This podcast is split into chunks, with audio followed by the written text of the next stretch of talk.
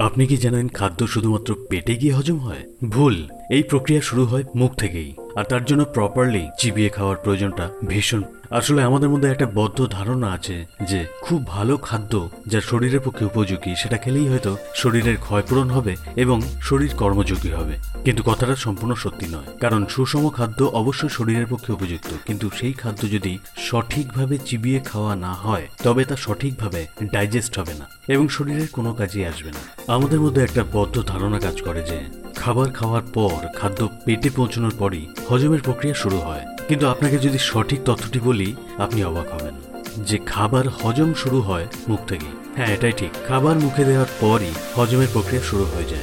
দাঁত, জিভ এবং সেলিভারি গ্ল্যান্ড থেকে বেরোনো এনজাইম দিয়ে এই প্রক্রিয়া শুরু হয়। অর্থাৎ দাঁত সূক্ষ্ম থেকে সূক্ষ্মতর অংশে ভেঙে দিতে থাকে খাদ্যকে এবং সেলিভারি গ্ল্যান্ডস থেকে বেরোনো এনজাইম খাদ্যের সাথে মিশে সহজেই হজমের উপযুক্ত করে তোলে। এদিকে জিভ এটিকে আরও বেশি করে মিশে যেতে সুবিধা করে দেয়। খাদ্য সঠিকভাবে চিবিয়ে খেলে তার থেকে যে সমস্ত বেনিফিটগুলো পায় শরীর, সেগুলি হলো খাদ্য থেকে আরও বেশি পরিমাণে পুষ্টি এবং শক্তি শোষণ করতে পারে শরীর, একটি স্বাস্থ্যকর ওজন বজায় রাখতে পারে, সহজে হজম হওয়ার জন্য উপযুক্ত, দাঁত ভালো রাখার জন্য উপযুক্ত, খাবার আরও বেশি করে উপভোগ্য হতে পারে।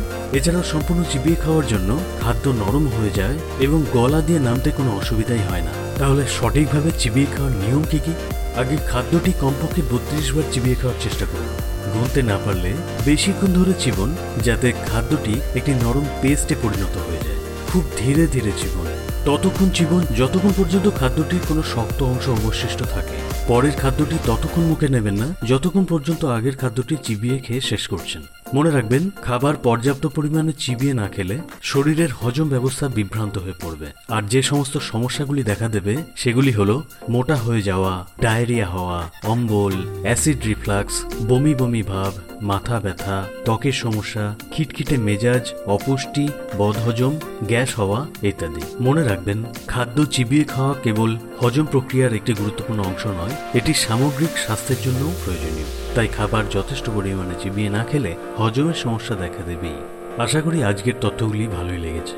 যদি ভালো লেগে থাকে, অবশ্যই সচেতন জীবনের সাথে থাকুন।